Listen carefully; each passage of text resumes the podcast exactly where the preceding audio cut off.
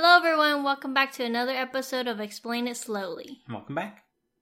Oh, you're not going to do your Explain It Slowly. I got you to do it for me. It's like, what effort is needed? Do it. Explain it slowly. Okay. So today's topic is... She's deciding right now. How does information travel through a cable? How does information travel through a cable? Well, it depends what kind of cable, right? If it's a string and it's held taut, and if you speak in a cup on one end, the string will vibrate, and you'll hear that information on the other end. So that's like the silliest, stupidest version of how information travels across a cable, right? Sure. Okay. So let's continuing on that wavelength. The way information gets from one cup to the other, and this has to be through a taut string, is as you speak in one cup, the cup will vibrate with the air that's hitting it, and the cup vibrating will vibrate the string, and the string will vibrate all the way to the other cup, and that other cup will start vibrating just the same, and you'll hear it on the other end. It'll be lower, it won't be amplified in any way, but that's a way of transmitting information from one side to another, correct? Right. Okay, cool. Following me so far, right? Yes, telephone. So let's go to a telephone. Just kidding. So a telephone is a very similar process. So you have two cables. You basically have a loop. And on one end of the cables, you have a microphone and speaker. And on the other end of the cable, you have a microphone and speaker. Now, a microphone and a speaker are actually the same thing conceptually. I mean, nowadays, like, you make them specialized for what they're doing. But a microphone will take vibrations that hit a membrane that will move a magnet back and forth, and that magnet moving back and forth will vibrate electrons that are in the cable. Similarly, a speaker, if electrons pass through, that will vibrate a magnet, and that magnet attached to a membrane will make sound. Does that make sense? Mm-hmm. Okay, so imagine if you have this on two sides, like two sides of each other, and you have power going through it. If you speak into one of them, just like we're speaking into this microphone, in fact, that is going to vibrate some electrons in the cable, and that is going to go on the other end, and you'll be able to hear that through the speaker, which is doing the same thing in reverse. Does that make sense? Sure. Okay, so your speech or whatever sound you're making, that gets caught by the microphone, that vibrates the electrons. The electrons vibrate all the way through the cable, and that will hit the speaker on the other end and allow you to perceive that as information that has traveled. That makes sense? Okay, so we've talked about two types of information, right? Mm-hmm. Okay, here's another one, the telegraph. Telegraph is the same idea as the speakers and microphone, except you don't have any speakers. You just have, on one end, something that's opening and closing a connection. And on the other end, you have essentially the opposite to make a sound or a beep or whatever, or a light bulb to go on. So you can go ahead and transmit like words basically by choosing how to encode them. So you're saying the A is, I don't know, Morse code. But you can pick a pattern of beep, beep, beep kind of thing for every letter, and every letter would have a different pattern to it. And the most famous is the SOS, the long, long, long, short, short, short, long, long, long, or the opposite. I don't remember. But you can go ahead and transmit information that way too. Does that make sense? Mm-hmm. It seems like I'm losing you. I wanted to know information in terms of like when I have something on my phone that I want to share or to transfer to my computer, like plugging in the phone would then allow me to transfer in that information. Mm-hmm. What I want to know is how does that information from my phone travel through that cable to the computer? Mm-hmm. That's what I want to know. Okay, we're getting there. Okay so... we talked about voice, so that makes electrons vibrate, right? Sure. Okay, we talked about the telegram, or telegraph, whatever it's actually called, Morse code.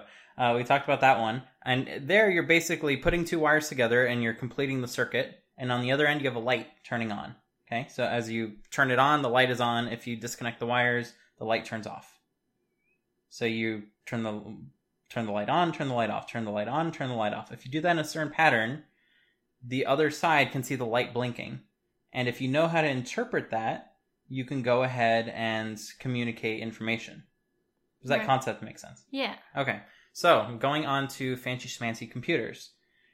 If you have two computers, you can have them communicate with one another using some very simple technology, basically just wires. And one computer will turn, like, complete the circuit. It'll touch the two wires and it will disconnect them, touch them, disconnect them. And it's going to do this to transmit a sequence of essentially ons and offs to the other end. Now, you can't just turn things on and off and have the other end understand it. So there's a second wire that will work as something called a clock. And a clock basically tells the computer on the other end when to read the signal that's on the first cable. So, for instance, on the first cable, we're saying, okay, we're on now. Now we're off. We're going to stay off for a little bit. Then we're going to be on. We're going to stay on for a little bit. Then we're going to be off again. And it's going to keep doing this in sequence. On the other cable, meanwhile, we're basically saying, hey, read the signal. Read the signal. Read the signal. Read the signal. Like clockwork. So it's basically a clock going around. And every time it hits that interval, whatever that interval is, maybe it's 10 times a second, maybe it's a million times a second, the other side will go ahead and read the signal. And this is the simplest way that computers, meanwhile, like your phone or your computer, can communicate over a cable that you plug in. And that's how USB works. So the simplest version of USB, the old fat version with the 4 pins, one of those is a clock, one of those is data, and then you have power, basically. Power and neutral. So that's how USB works. It's very simple. And you can go ahead and communicate between two devices. Now, what does on and what does off mean? Well, that depends on what kind of information you're transmitting.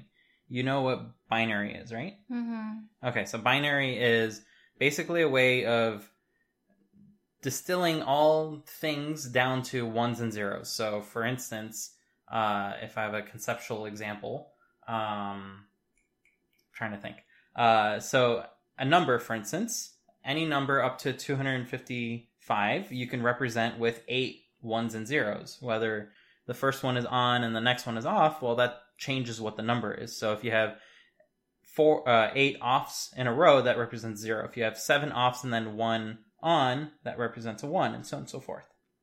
So you can get a number anywhere from 0 to 255. Mm-hmm. That makes sense? Okay, so the English alphabet conveniently does not have very many letters in it. You know, 26 letters, double that to get uppercase, add 10 digits into that, you have 36 characters. We have a lot of room within 0 to 255. So we can represent every letter and some punctuation in the English alphabet using a sequence of ones and zeros. So if you have a text file on your phone that transmitting over, all it's doing is going to be turning A into the number, I don't remember what it is, I think it's like 64. So it'll turn A into 64, B into 65, C into 66, and it will go ahead and tell the other system on, off, on, off in a sequence until the other system can hear that. Not hear it. We were talking about telephones before, but it will go ahead and see that things are turning on and then off, on and off, and it will read it like clockwork as it's coming through.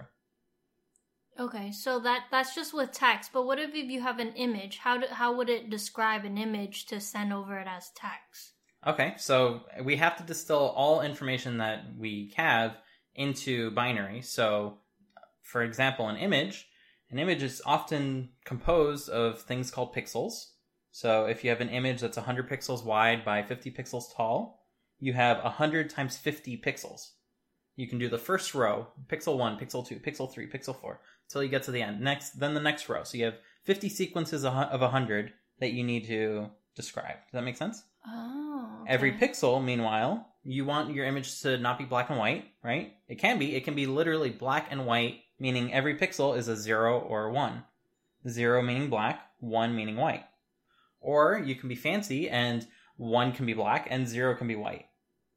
Both sides need to know what you're talking about for it to interpret this, right? Right. So that's very important for computers to be able to communicate, and this is why ancient computers, you don't just plug them into each other and they work. They would have to know how to communicate with each other. So we have standards. For example, a JPEG image for instance, it will encode every pixel as a luminance and a chroma, meaning how bright the pixel is and what color the pixel is. Meanwhile, a PNG image will encode how much red, green, and blue that every pixel needs to illuminate on the screen that it's going to be sent to. So every image type has a very different way of saving this information, but the simplest thing for an image is our eyes have receptors for red, green, and blue. Our screens have little elements, picture elements, pixel, that are red, green, and blue, and it just needs to give a right amount of voltage to each of those to light up. So to transmit an image from one thing to another, it just needs to turn the red signal, the green signal, the blue signal of every pixel into a number. 0 meaning off, 255 meaning as bright as it can be. So you have a number for the red, a number for the green, a number for the blue. Number for the red, green, blue. Red, green, blue. Red, green, blue. All the way until you finish that first row, then the second row, third row, fourth row, 50th row, and by the end of that, you've transmitted your entire image. Does that make sense? Yeah. Now, that's not actually how images are transferred. Oh. As you can imagine, there's a lot of pixels, right? Yeah. That's a 100 by 50 image. What happens if you're taking a camera picture? Uh-huh. That's 4,000 by 2,000. We're talking about millions of pixels, right? Okay. If you multiply 1,000 by 1,000, you got a million. Imagine 4,000 by 2,000, you got quite a few millions there. Mm-hmm. Okay, so in order to make this better, computers use something called compression, where they try to see patterns in the ones and zeros, and they try to simplify those. So your phone will go ahead and say, hey, this whole area of the image is kind of greenish. So we're just going to say, hey, this whole area is green. We're not going to say green, green, green, green, green, green, green 50 times or 500,000 times after each other. It's going to simplify it down.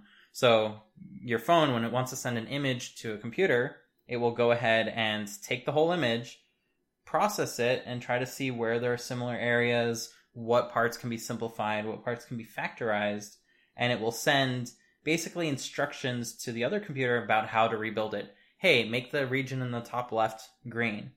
And those instructions, they will be represented in ones and zeros as well.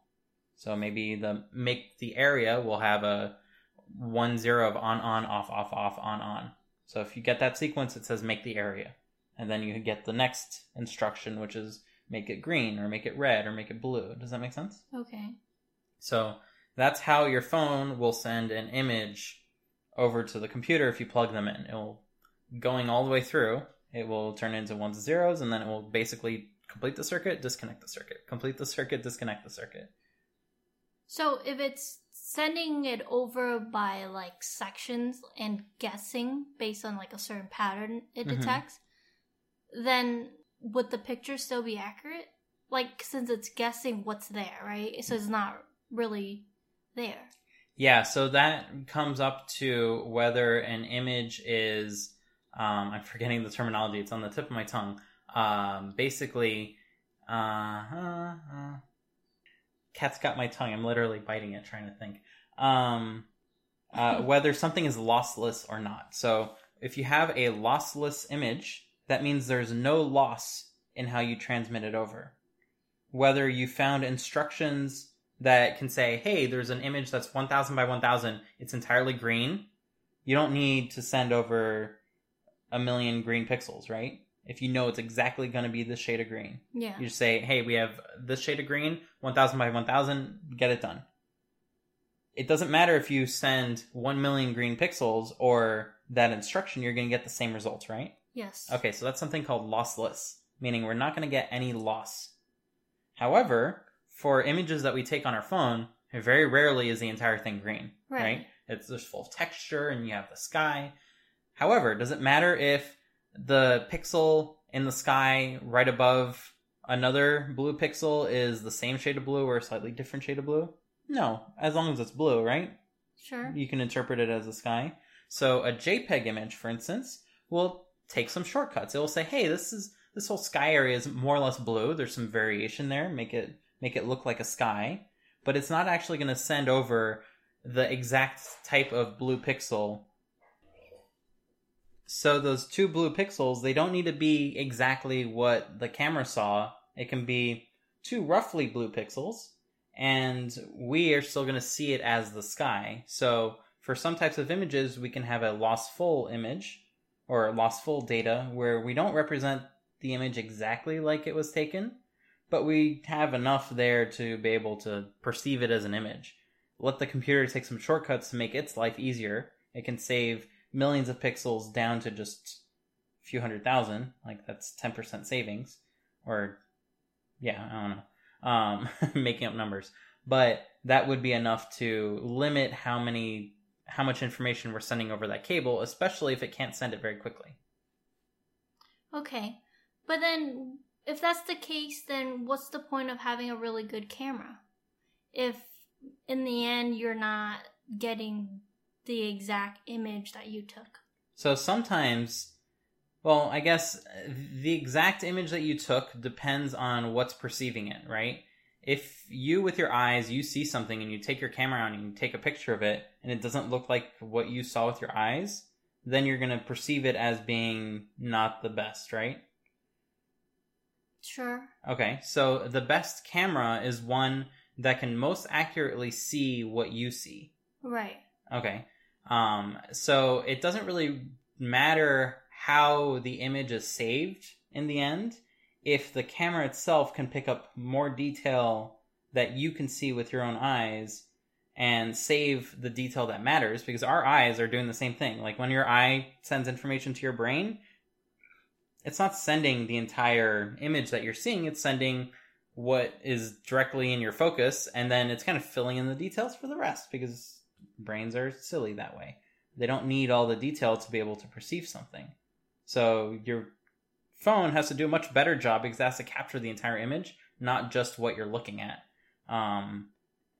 as contradictory as that might seem. Because you can always take a look at your image that you have afterwards and look at a different part of it, right?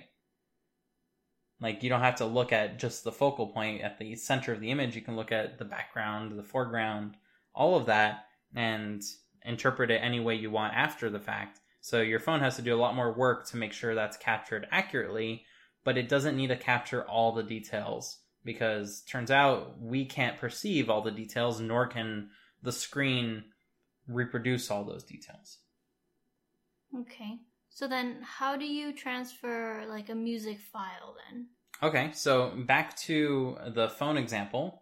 When you talk into the microphone, that vibrates the electrons, right? Yeah. Okay, so those vibrations, it's like a sine wave. It goes up and down, up and down. So what an audio file is basically recording, like clockwork, at this moment, this moment, this moment, this moment, where those variations are. Are we on top of the baseline? Are we below? Are we climbing and dropping slowly and then climbing again? It's going to record a wave, basically, and it's going to save numbers for that. Are we positive from 0, meaning the baseline, to 1, meaning the maximum volume, okay? Oh. Or -1 on the opposite spectrum of that. So then it just needs to kind of record, just like you would if you were doing like an experiment and you're like taking a measurement and you're recording on a piece of graph paper, taking a measurement, recording.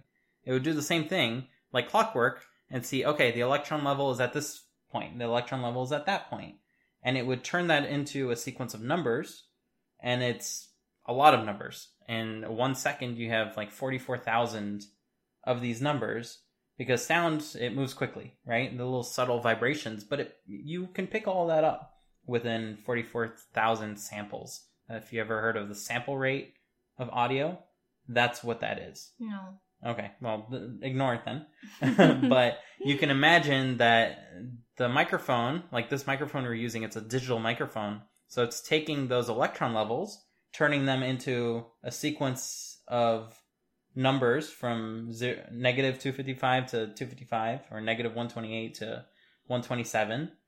And it will transmit that as binary over the cable to the computer, which is then going to save it into an audio file. And when you save it into an audio file, you don't need all those numbers anymore. You can take shortcuts now.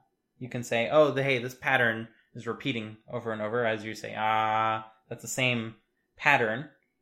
So it can go ahead and simplify that down for the file, because you don't need all that detail. You just need enough of that detail to be able to to work with it, basically. What is the file remembering?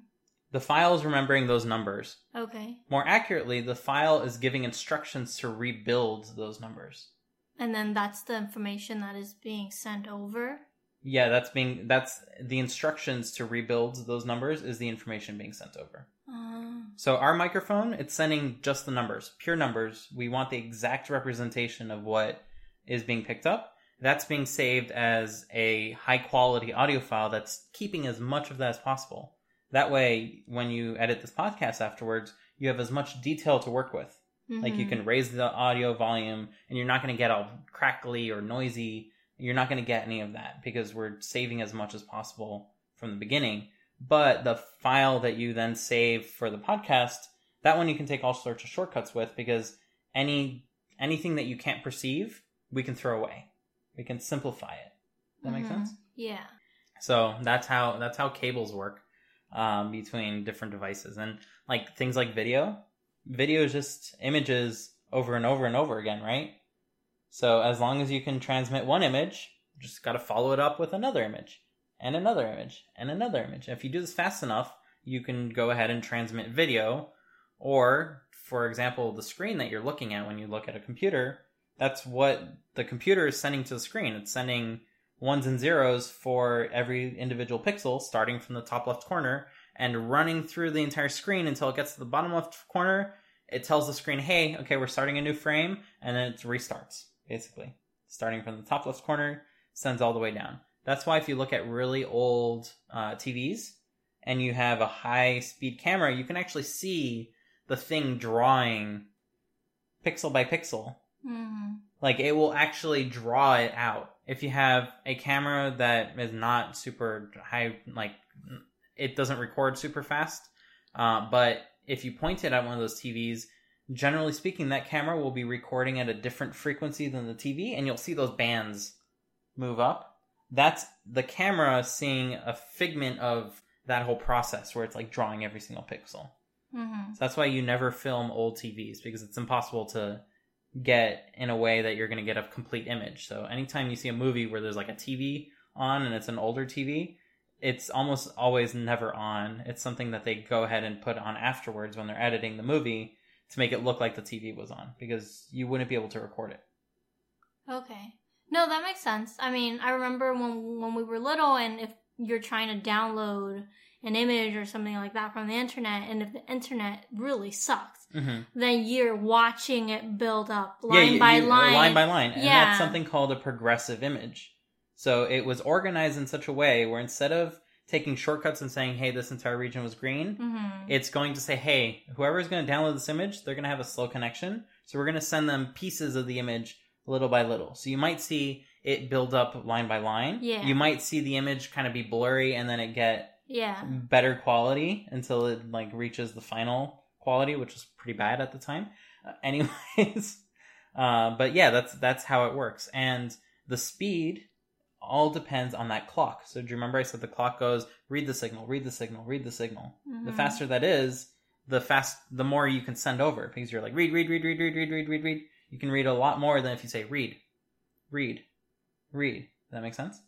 Right. So then that you're saying all modern computers now do that guessing game, right?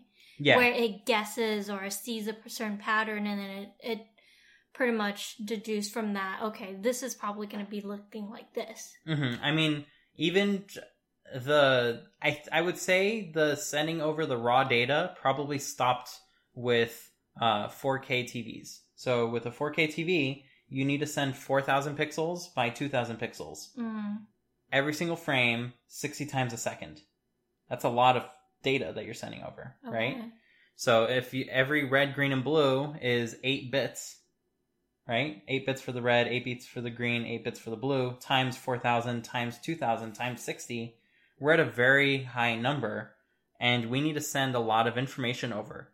We can still do that over a cable over short distances, which is why your 4K HDMI cable is limited to 6 feet. Because if you make it longer than 6 feet, things aren't as accurate as you say, read, 18 billion times a second. Mm-hmm. Right? It's quite limited, so you can only do that over a short distance. However, as we get to 8K TVs and higher, it's no longer really possible to do that at that rate. An 8K TV, you can show an image at 15 frames a second. That would be the same as a 4K times 4, right? Because 8K is just 4 4K screens. So for an 8K TV, it has to take shortcuts and it has to start compressing the signal such that it doesn't have to send as much data over, and the read, that clock doesn't have to be as fast. Or it can be the same speed as the older one. We're just sending different kinds of information over. Okay. So I guess this is the next step to sending over things through a cable is what happens if you don't have a cable and you're doing things wirelessly? So if you don't have a cable, we are using something called electromagnetic waves. So if you have a cable, you have some metal, right? You send an electron over, it will go to the other end of that cable. No matter how that cable snakes around and goes behind your desk, under the floors, into the walls, it will make its way to the other end. Because you have a guide, basically, the cable, telling that electron where to go.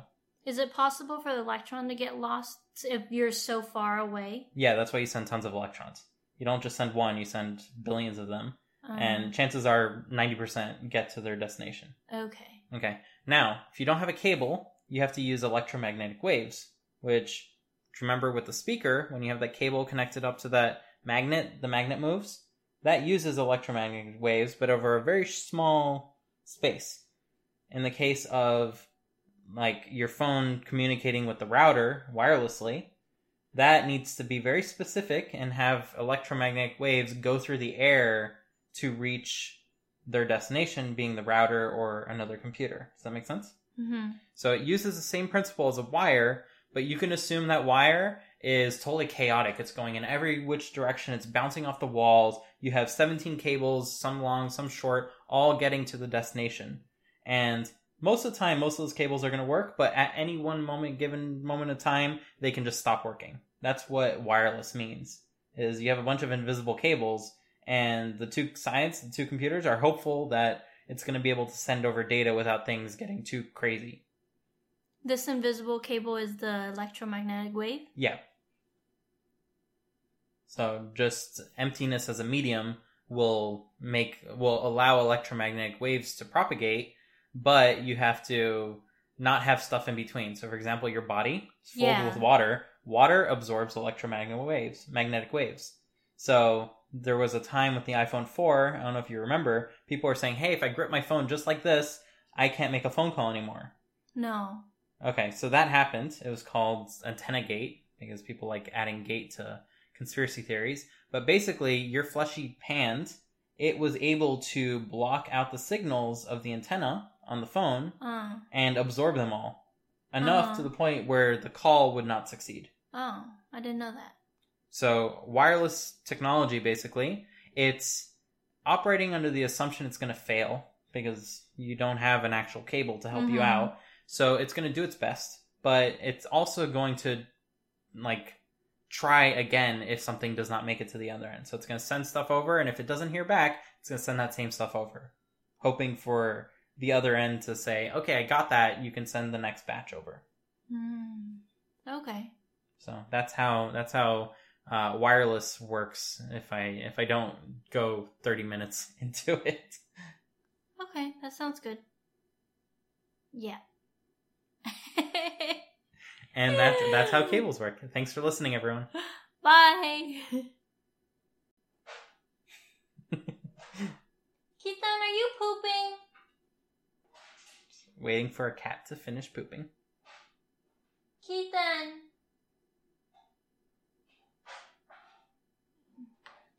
Might be Sesame. She's still dig. Sesame doesn't dig.